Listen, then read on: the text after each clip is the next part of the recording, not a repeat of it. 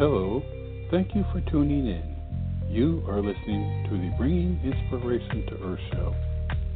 For network or show information, visit biteradio.me or call 843 808 0777.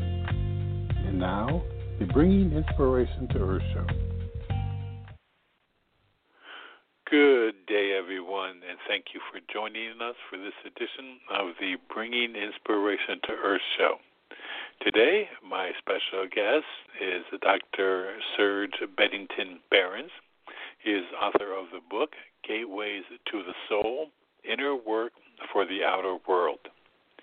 Humanity is in a great crisis of soul today, but there is so much goodwill around as a species, we are challenged to start embracing a new story, one that enables us to be less greedy and materialistic and to espouse peace, not war, kindness, not cruelty, and heart as opposed to indifference. What we need is to bring more soul into the world. In this guide about engaging in inner work, to bring change into the world, Dr. Serge Beddington Behrens reveals how the healing of our personal wounds combined with the growth of our soul life leads us directly to addressing um, the world's problems. Sharing inspirational stories from his own personal journey of becoming a transpersonal, transpersonal psychotherapist, shaman, and activist, he shows you how, by transforming your inner world, you begin creating important positive ripples that reverberate all around your outer one. For more information, you can visit his website, which is sergebeddingtonbehrens.com, and that's S E R G E B E D D I N G T O N B E H R E N S dot com. And you can also just bring up your browser and and uh, do a search for Gateways to the Soul, and it'll bring up uh, not only his website but also um, areas you can purchase his book. So with that, Serge, welcome to the show. Hi, thank you very much, Robert. I'm delighted to be on it. I, I am I'm very happy to have you with with us today, and, and um, again, you're joining us from Spain, so this is a, a special treat. I love to have um, international guests. So um, I'd like to start with, um, you know, kind of what was your inspiration? Inspiration is kind of my thing. So, what was your inspiration for writing the book Gateways to the Soul? Well, I guess I sometimes feel we come into the world hardwired for a certain way of viewing the world. And I guess, Robert, I came into the world hardwired to see my life as about trying to make a difference in some tiny, weeny little way, i.e., trying to make it look like. And I guess um, you know, writing books is one way I do it, as well as, you know, teaching spiritual retreats and working individually with people and giving lectures. So I guess that that's what made me sit down all those hours and kind of write a book, you know, like a person spends a long time trying to write a symphony or or paint a painting. I guess one feels called to do something. And I guess what called me to write a book on the soul is probably my own soul. probably. it's like saying, you know, Serge, why don't yeah. forget me? Don't forget me. Uh-huh. So now, um, your last book prior to this one um, was Awakening the Universal Heart. So how does this book um, kind of fit in or or work with together with that book? Well, they kind of link together, but the heart that we all have, and and we can um, activate it or not. The soul is something that we all have, but in most of us, it's hidden like your delightful president, Donald Trump, has as much soul as you and I, but it's rather more hidden. It hasn't been brought into operation, as I feel is the case with certain members of his delightful Republican Party. And I just use this as an example because we all have soul, but we need to learn to bring it into expression. Most of us stop our growth ego stage. We we yeah. become an individual and we say, I want this for me and I want to get richer and bigger and more important and um, and and so we em- embrace that path and we don't go on the path of developing soul, which is, I think, why our planet, well, I know why our planet is in the terrible state that it is in today, is, is that the soul life of humanity has not come into sufficient expression because right. I think, yeah. Yeah, I was, I was say, just going to um, say. That, go ahead. Um, well, well, I will say that I think when that we know a person has soul when there's a there's a sense of gratitude, there's a sense of a desire to help other people. There's a there's a certain sense of love. There's a wisdom in someone, and I think that that our humanity has not yet fully developed, and that's why our world is in the state that it because it's full of soulless people doing business that upsets the planet, making money out of the planet instead of trying to honor the environment and and and so that there's an absence of soulfulness in the world and i think that's why a lot of people feel empty and they don't have a sense of purpose and why um, there's, there's an epidemic of opiate drugs. It's people who try to from inside themselves with things, with more money, with being busier, with drugs, whatever it is, with sort of working very hard, instead of filling it with the real thing that can actually fill it, i.e., soul, that can where where we can only fill our empty lives from inside ourselves and not get the outside to try to fill us. Yeah. So I, I want to sense. It does. It does. And um, the question that I have now, um, mm-hmm. when you use some examples of you know those who kind of um, were so less or not so much um, in touch, I agree 100% of of that. You know, of the people who are expressing soulless behavior. Now, one of the things you mentioned is you know the idea, and and the the what I believe every everybody does have that has a soul. So, do you feel that um, with the idea that everyone has it, that it's the idea of having to um, be become aware of its existence and then translating that into daily life?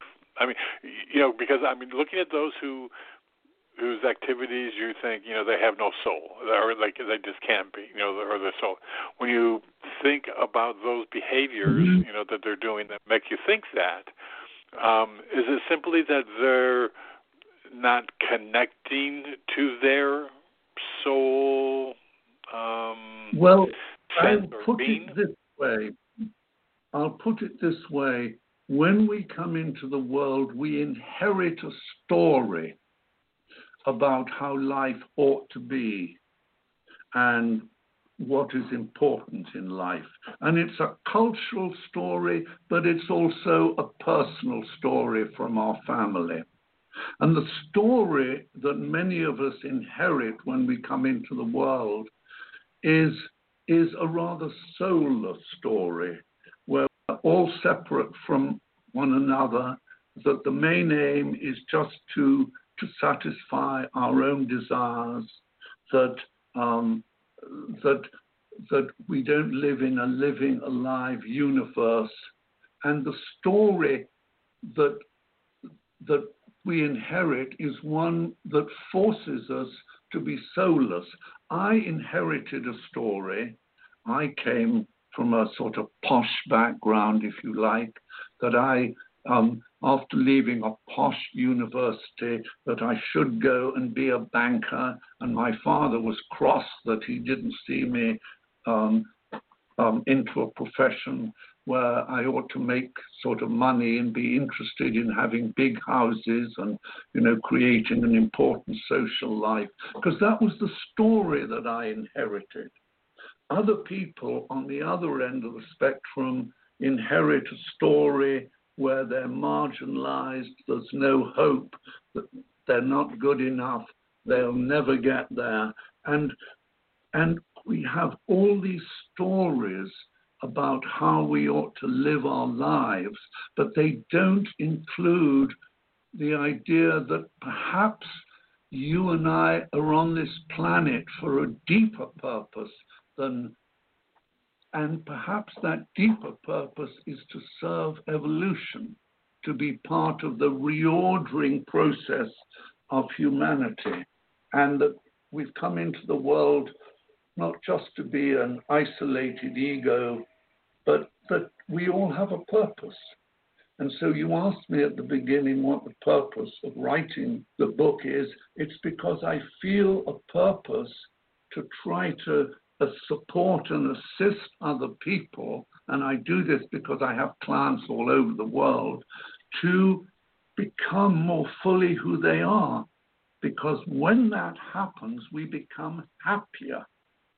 My life became very much happier when I began to do my work to help people. And I'm not saying this in a do goodery kind of way, because I'm no, not a do gooder. No. Um, I'm a little maverick.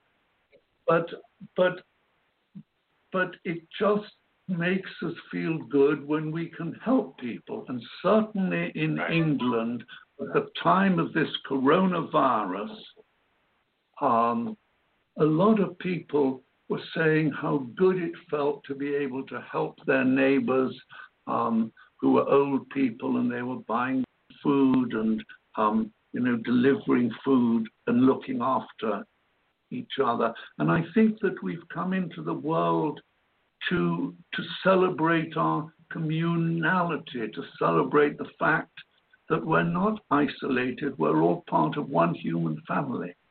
Despite, you know, whatever um, the color of our skin or what class we belong to. And I think it's so wonderful what's happening in your in your country about Black Lives Matter, because I think that this is an, a wonderful expression of soulfulness that we want to help our fellow right. human beings. Right. All lives matter, not just Black Lives Matter. Everyone's life matters. And I exactly. think that that's what begins to happen when when exactly. when yeah yeah. Now, what you you know you you talked about, and I want to kind of you know talk a little bit more about the story. You know the the idea that you know we're born into a, a story. We have the, mm-hmm. the the the cultural as well as the individual. Now, um, how Okay, obviously that serves a purpose. You know, there. I mean, especially in the formative years. I mean, it kind of you know we we go from that. Now, um, some of those aspects of the stories aren't very helpful to the soul. So, yeah. how does mm-hmm. one recognize when you know um, a chapter of the story, you know, needs to change, or you need to adjust your story. What can you talk a little bit about um, that um, and, and kind of how it fits into gateways to the soul? I think that's a fantastic question, Robert. I think we realize our story needs to change when we're not happy living the life that we're living. And I have some clients who are extremely wealthy, they live in big houses, um, they have fame and fortune, but they're not happy. They Realize that their happiness, they think their unhappiness is because their houses aren't bigger and their yachts are not bigger and that they don't have more money. But eventually they come to realize that their inner lives are not alive. And what soul is really about, Robert, is depth and innerness. And I think that we need to feed our inner lives more. And I think one of the gifts of this pandemic, certainly been so for me, I've been able to read more poetry, play more music, do more meditation, hang out more in nature, and my inner life more. And I found that incredibly nourishing. And in fact, for me, I just share this, not able to do many of the things that I do because I travel a lot in the world, my life has become simpler.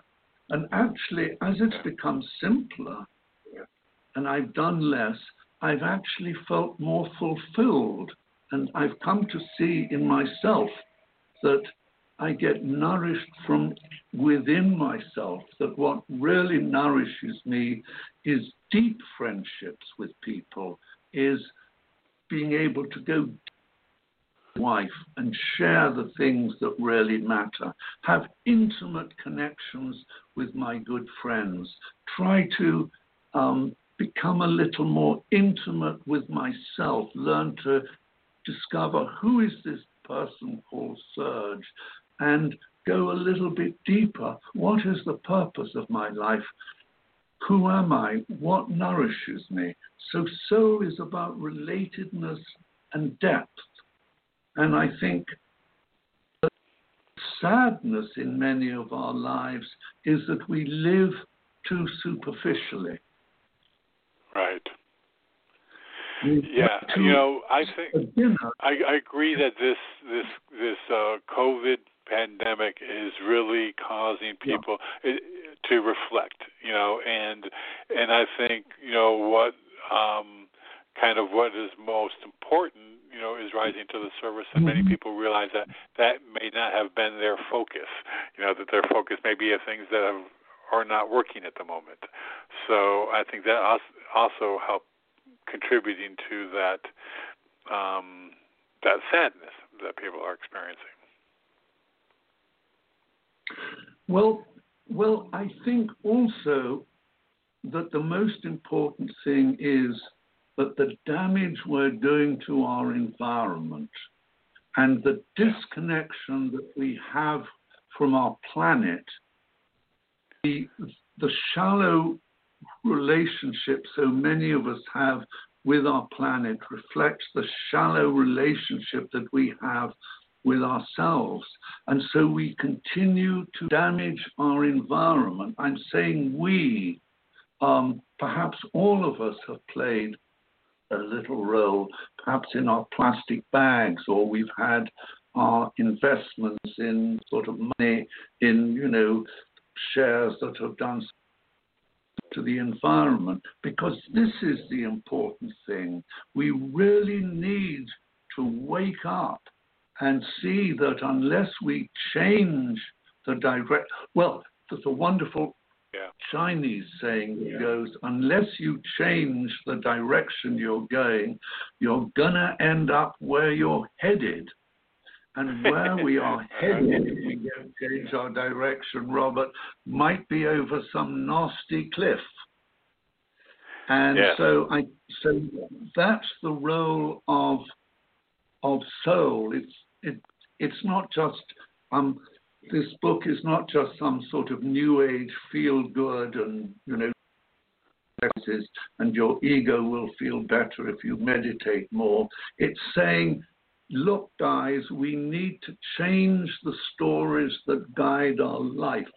We need to awaken to deeper parts of who we are, and we need to open up our doors of perception and realize that unless we change, kinds of difficulties will happen. I just sent out a newsletter and I wrote um, um, an essay on it called sort of Intimations to the Future. And I suggested that unless we use this coronavirus to wake up, maybe we're going to need more severe forms to wake us up.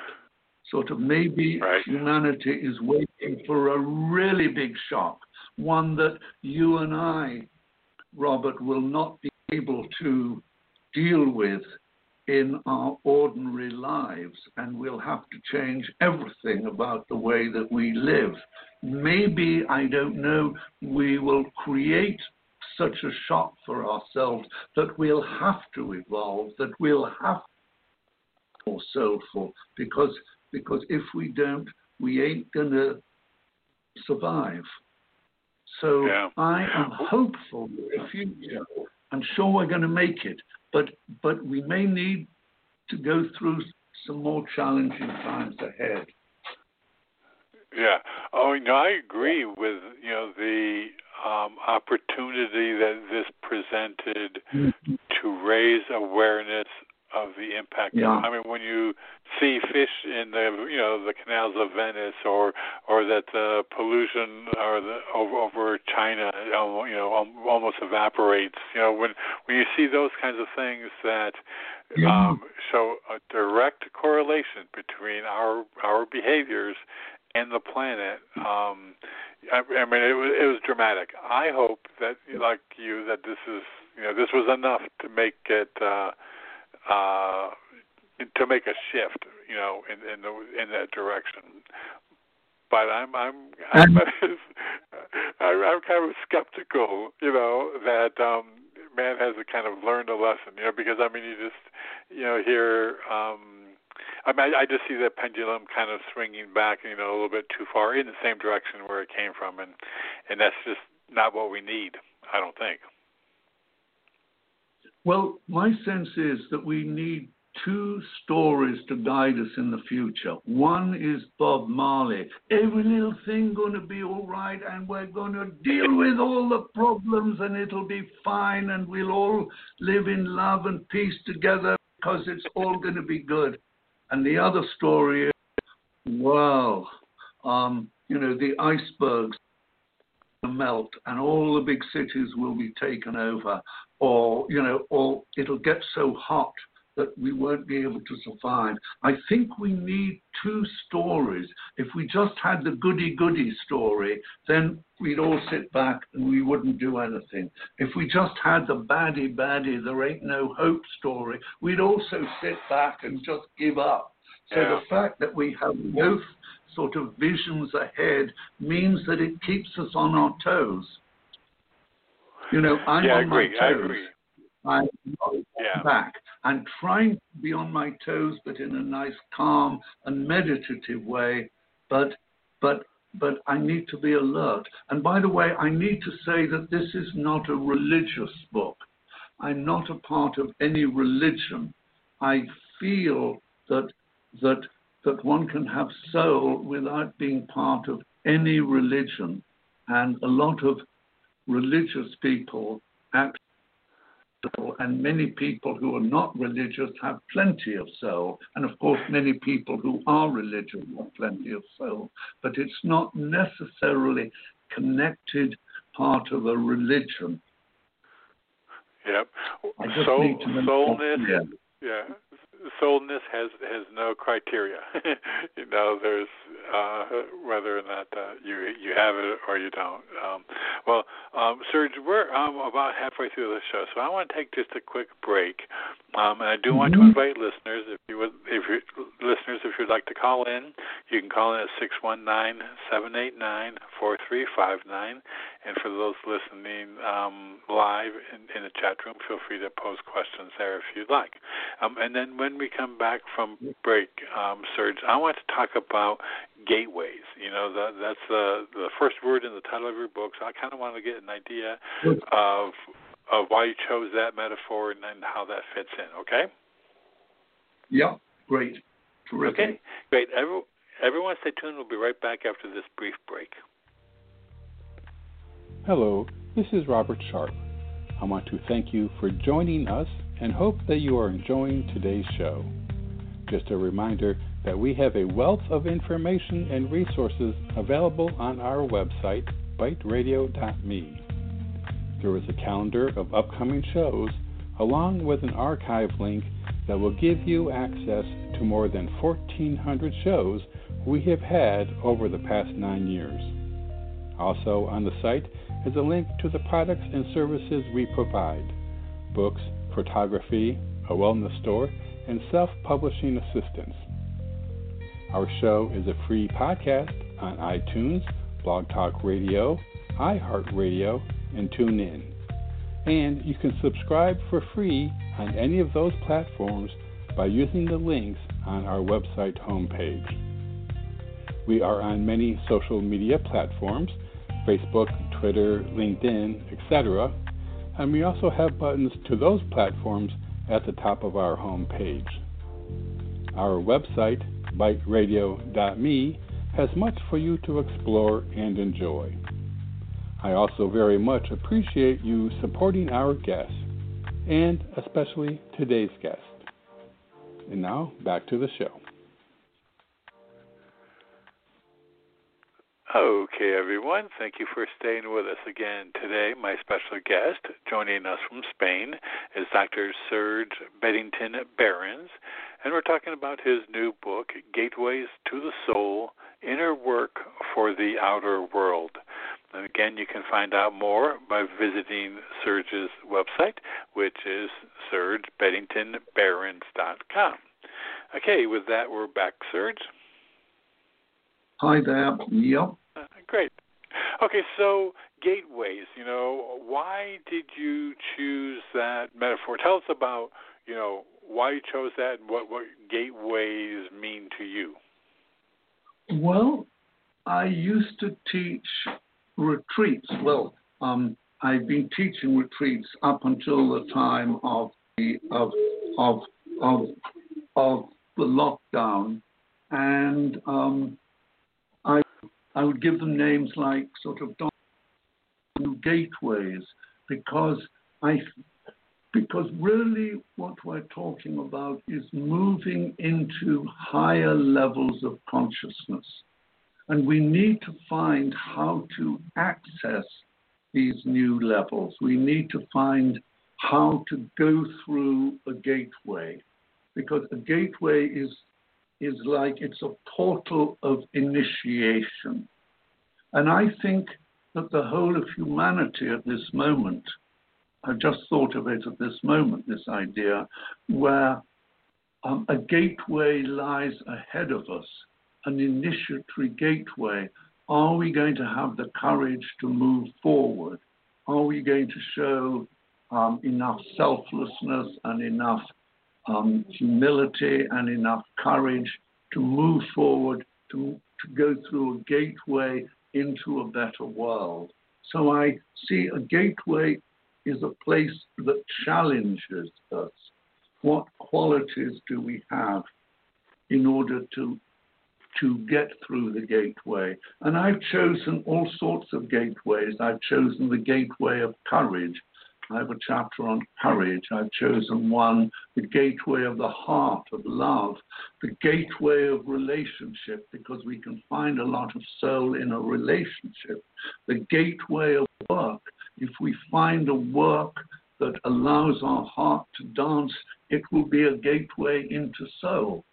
Um, um, the gateway of power, if we can move from a love of power to embracing the power of love, then we will go through a gateway into experiencing a kind of soul power as opposed to a Donald Trump authoritarian dictator. I'm yeah, sorry. Exactly. Um, I apologize if if there are if there are listeners and you love Trump. I have to be honest that I fear for your wonderful country because I think you are the most wonderful country. I lived for 15 years in California. I feel a lot of America in my heart. and Yeah. I feel tremendously sorrowful at the splits that you're going through. And I really feel that you're engaged in in a, in a battle, you know, between the forces of goodness and the forces of darkness. And Yeah. and I'm sure that the American people, with your wonderful Joe Biden and Kamala Harris, that you're going to go through the gateway and be successful.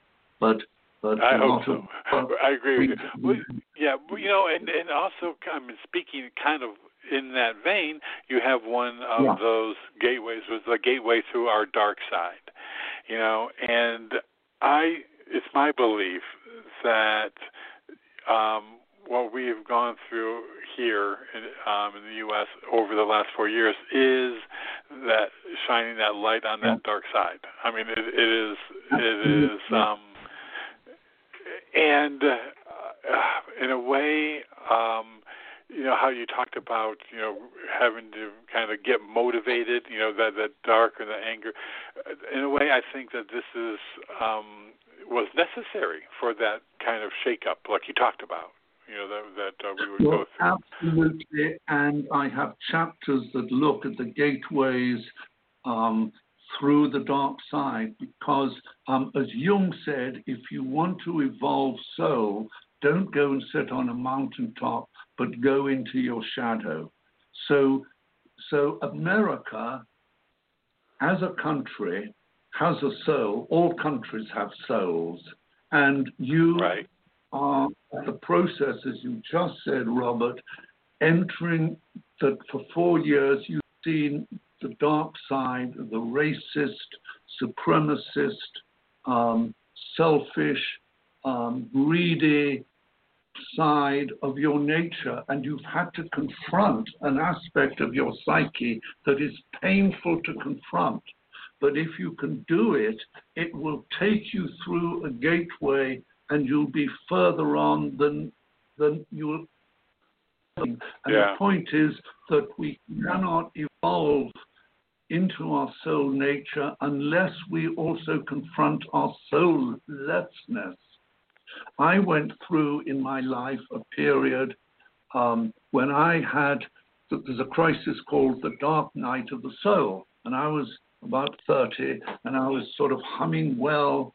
You know, I had nice girlfriends. I was earning money. I was doing good. I thought I was a great guy. And then suddenly I was laid low. I had a serious illness. And I was in hospital. and, you know, my whole world collapsed. And I thought, this is terrible. But it was the best thing that ever happened to me. And more soulfulness got born in me out of the having to confront my ego, my selfishness, my manipulativeness. It was a great gift.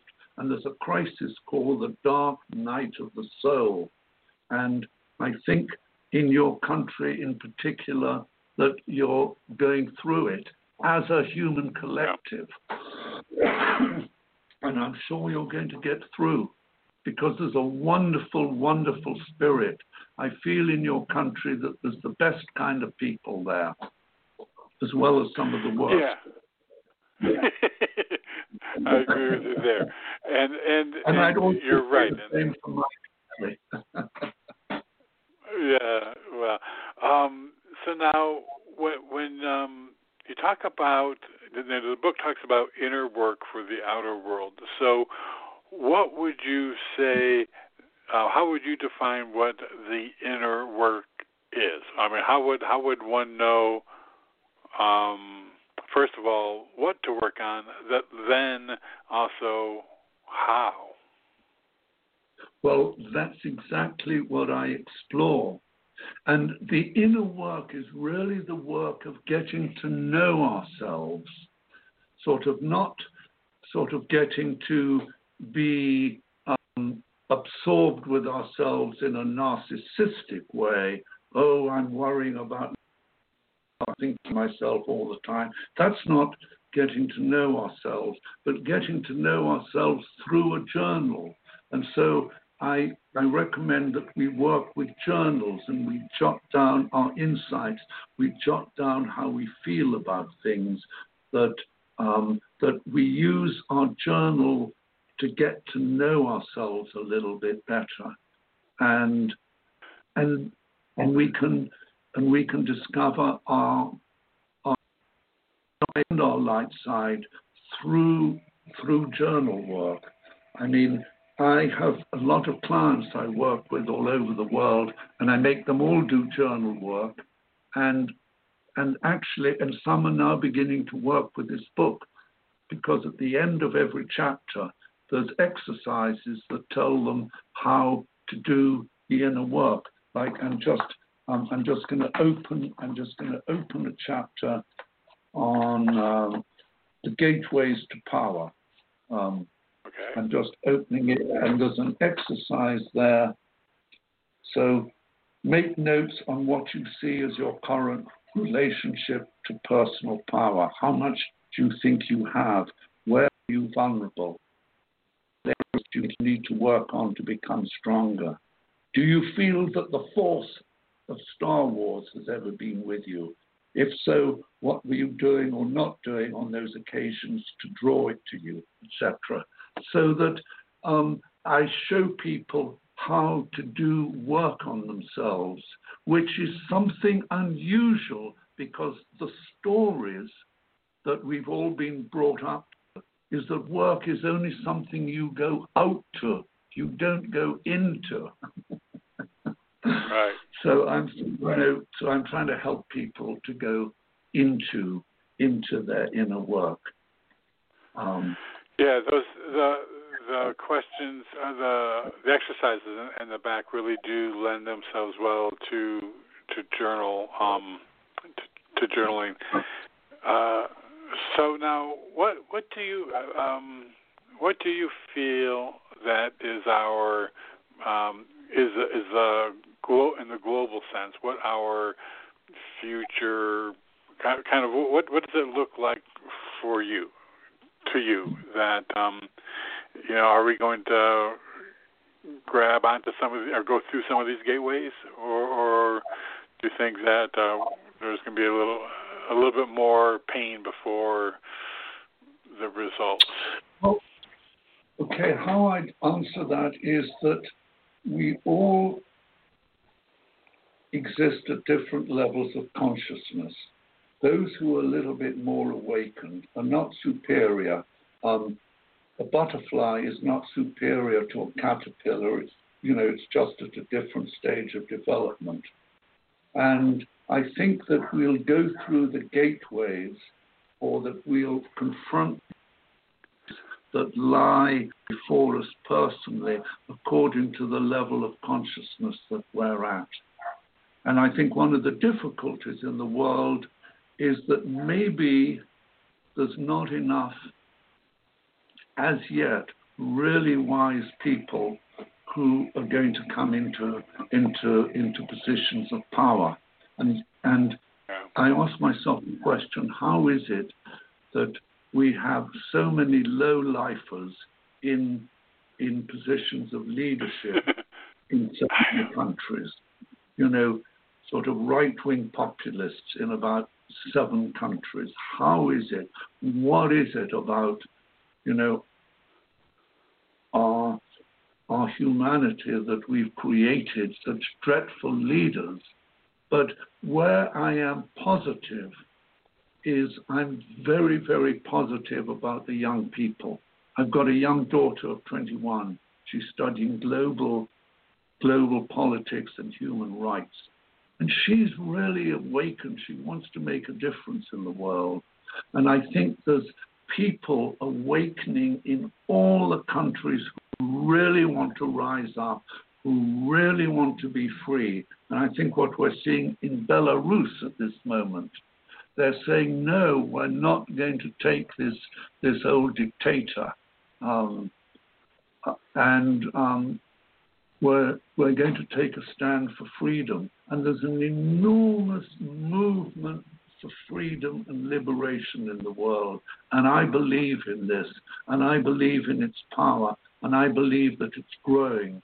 And I believe that the forces of goodness, the forces that want to create a new society, the forces that want to create a world that works, stronger than those forces which want to hold the old stories down. You know, um,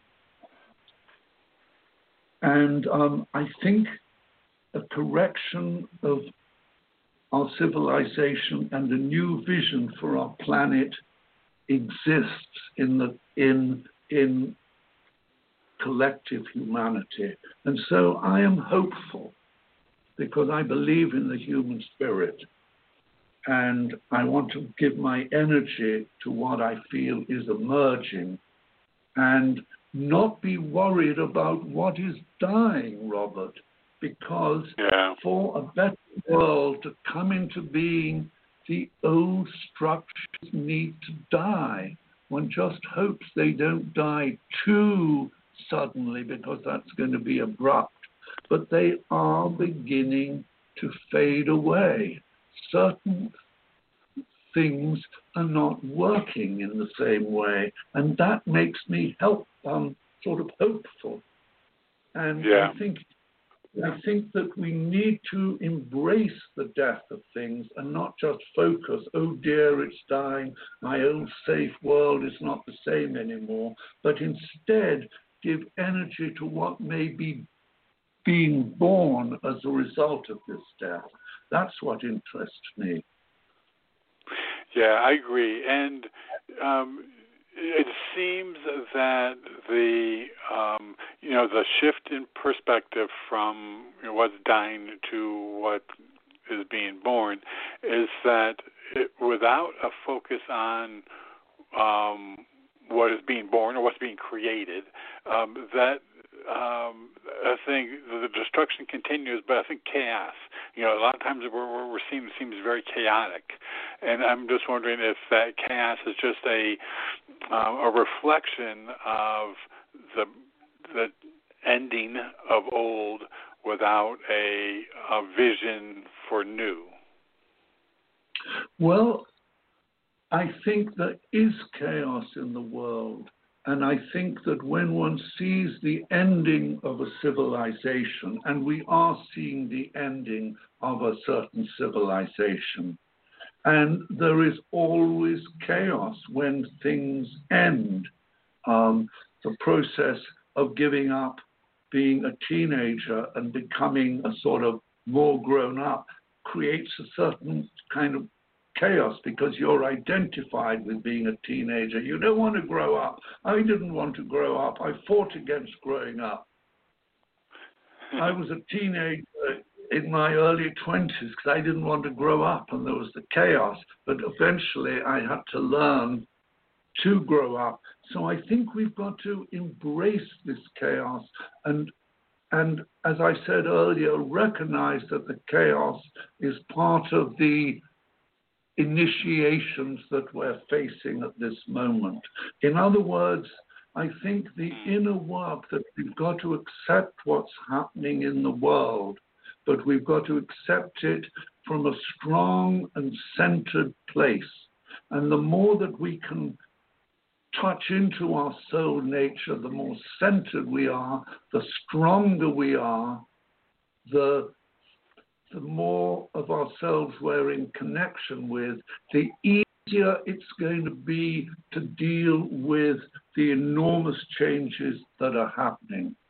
But if we don't have soul yeah. and and our lives are just identified with with you know, if you like, the old world that is in the process of dying, then we're going to resist change and find it very difficult. I said earlier, yeah. we might need to have a few really big shocks in order to wake us up and help us cross over that threshold because we, you know, some of us will find it hard to do it on our own. Yes, yes. You know, in in a, in a way, I think you know the the ban- pandemic was um, a good um, illustration of being forced to um, wake up in in many ways. Um, uh, but then, you know, yeah. in yeah. our in my country, it's just it's just horrendous. And I'm in South Carolina, one of the worst states, uh, you know, in the in the states. So, um, you know, it's yeah. and, and to me, it just it just blows my mind. You know, the the the lack of understanding and um consideration you know um i mean it to me but and, and see i guess maybe that's what's contributing to my personal um, skepticism or, or maybe cynicism of, about uh, kind of uh, where we could lead. But I, you know, but I, I agree that you know I, you have to have you have to have enough um, motivate something um, strong enough to motivate you into action. Um, and and many for many people that's just um, something that they fear or something negative or something that dramatically uh, affects their life. That's that's what the, mm, that's what yeah. motivates them. So yeah, yeah. so I'm, I'm hoping we don't have to go for a, you know, from a you know a, a regular two by four to a you know a beam, you know, to beat a beat us across the head to to wake up. But but um now no, you, you right, hear that and and I probably feel quite similar to you if I was in, you yeah. know, sort of living uh, where where you are living. Yeah, very much. And I think, yeah. you know, that there is a tremendous amount of sorrow around, and perhaps we've got to use that sorrow creatively to not allow it to get the better of us. Again, yeah. Um, I look at Joe Biden and you know the sorrow he had with all the deaths of his wife and his two children. I was thinking that if that happened to me, I would probably jump off a cliff. But somehow he's managed to stay deal with the sorrow. And I think there is sorrow in the world. And I think that we've got to own it. And actually, sorrow is also an awakening trigger for soul, as I was saying earlier, the dark night of the soul. And so, so Robert, I think you've got to embrace your sorrow and not pretend it's not yeah. there. You know, acknowledge the relevance of it, but, but, but if you can imagine yourself sort of taking it into your loving heart and and holding the sorrow in your heart because our hearts are the great transformational mechanism. They're able to transform our base metal into gold. So as I'm talking to you, put your hands on your chest in the middle of your body and just take that sorrow and feel it in your heart. And if you can do that work, then the sorrow will change. But, but the sad thing that what happens is that we feel sorrow and we don't want to feel it, so we close our hearts down. But actually, we need our hearts to be even more there as our friends with us when we feel the sorrow. And that is a lot of my work with people. I help people all over the world. I work on Skype to help them deal with their sorrow and to take it into their hearts because it's very powerful. Yeah, um, exactly. So now, um, you you rightly said that your book is not like associated with any religion, um, you know, and that's not a part of it. Mm-hmm. But I'll have to say that one of my favorite chapters was the one of uh, the Peekaboo God. so, oh, um, oh, yeah. so, so can you? I mean, would you mind sharing um, a little bit um, about you know the idea? Because I think again, you know, it's um, I, I just I, I kind of that was one chapter that captured my attention, particularly. Oh, so, can you talk a little bit about that? Oh, so you've actually seen my book, Robert? Ah. Oh yes, well, I have it right here, right next to me. so, uh, oh my goodness, my goodness me. Well, the peekaboo God. Well, I asked the question: Why is it, if who you and I are is soul, why do we come into the world forgetting that who you and I are is soul? And if we can say that soul is the deeper, the more spiritual us, maybe the journey of being a human being is that we have to learn how to develop this quality of soul. I mean, and it's almost like if we knew that we already were one with all that is, that, that we were enlightened and we came into the world, then what would we have to do? We just kind of sit down eating grapes. So maybe in my chapter, I suggest that all the challenges we face, all the evil we need to confront, is all a part of the divine scenario of the cosmic game that we have to discover ourselves with all these all these difficulties that lure us to sleep. I mean, in my own life, when I was a young man, I was very seduced by the good things of life, you know, with sort of pretty girls and nice cars and, you know, and all the glamour. And it very much seduced me and it lulled my soul to sleep. And then I had some awakening experiences, one of which I described to you earlier, that actually brought my soul to life. And so my point is that if there were no difficulties, if there was no evil in the world, there'd be no place for the Nelson Mandelas, for the Gandhis, for the Mother Teresa's to bring light into darkness, for the St. Francis's, for all the good people in the world today who are trying to make a better world. So, so maybe we're challenged that life is a challenge to learn to play a higher game, a more evolved game. And so divinity is kind of playing hide and seek. And it's saying to us, hey, I'm going to hide from you and see if you can find me because I'm going to.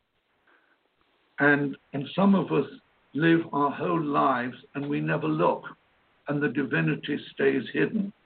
But some of us go through our lives and we have a little message, a dream, or or an extraordinary thing happens to us, we suddenly have an awakening experience, or a tragedy happens, and something happens, and our soul is awakened. And that seems to be the way that that sort of life operates. So, yeah. So at the moment, I think that that that God or the divine or soul is playing peekaboo with all of us, saying, Hey, humanity, uh. are you going to stay asleep and let your planet crumble away? Or are you going to wake up and do something? Yeah, That's, I agree. Well, yeah. It, it's something. Well, gosh, we're down to the last uh, few minutes here, so um, we could keep talking and talking. I am sure. But one thing, it, if I may quickly, is that sure. is that I'm kind of into helping people, and if there's anyone in the states who would like to do a free session with me, if what I've spoken about has brought stuff up, you know, for you, and you're in crisis or you're you don't agree with me and you want to tell me something, or you do, or if in any way I can help, you just need to get go onto my website, Serge Beddington Behrens, and then you'll find my email address and how to get in touch with me. There's also lots of um, of, um, of of YouTube sort of lectures I've given. Yeah, vi- yeah, you got. Just want to let listeners know. Yeah, you have videos there. There's a blog, um, stuff about books. Um, again, you're the individual and couples therapy that you offer. Um, so yeah, there's yeah. quite a bit of information there. So um, and, and really good videos. So I really, you know, those are fun. So I'm very so, happy so, to be be to any of your to any of your listeners, Robert, if in some small way I can make a difference.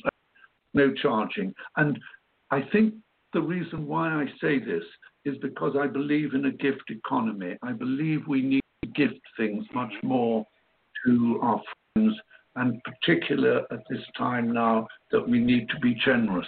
So this is not me being goody goody. You know, I'm such a nice guy. But I'm just as ghastly as everyone well, else, sure basically.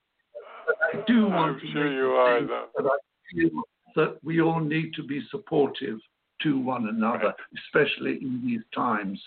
And um, I think it's it's one of the things that helps our souls to grow.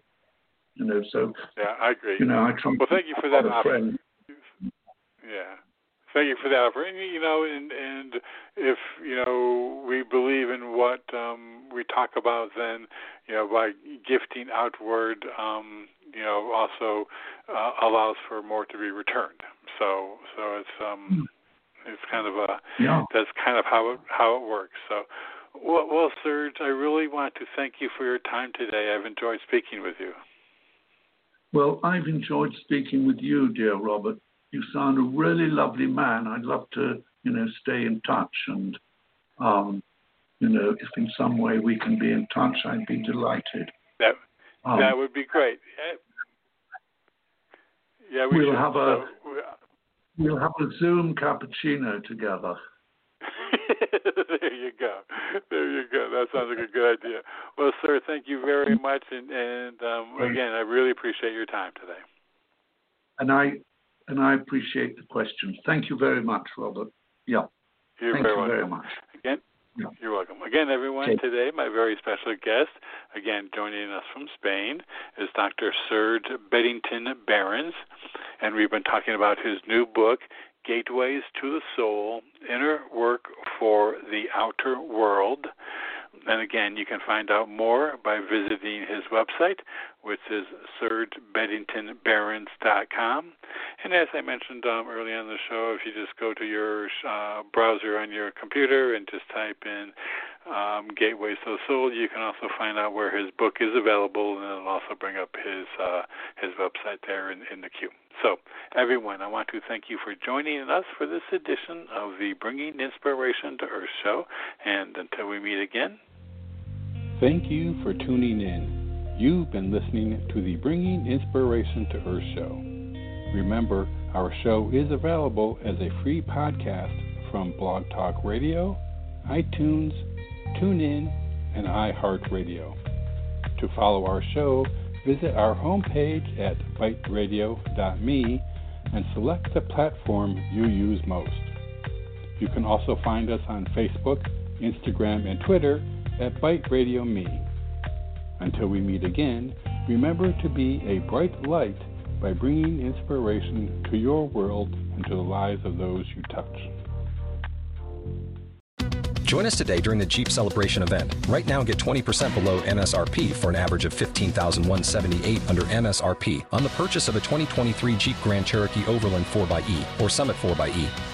Not compatible with lease offers or with any other consumer incentive offers. 15,178 average based on 20% below average MSRP from all 2023 Grand Cherokee Overland 4xE and Summit 4xE models in dealer stock. Residency restrictions apply. Take retail delivery from dealer stock by 4 1. Jeep is a registered trademark.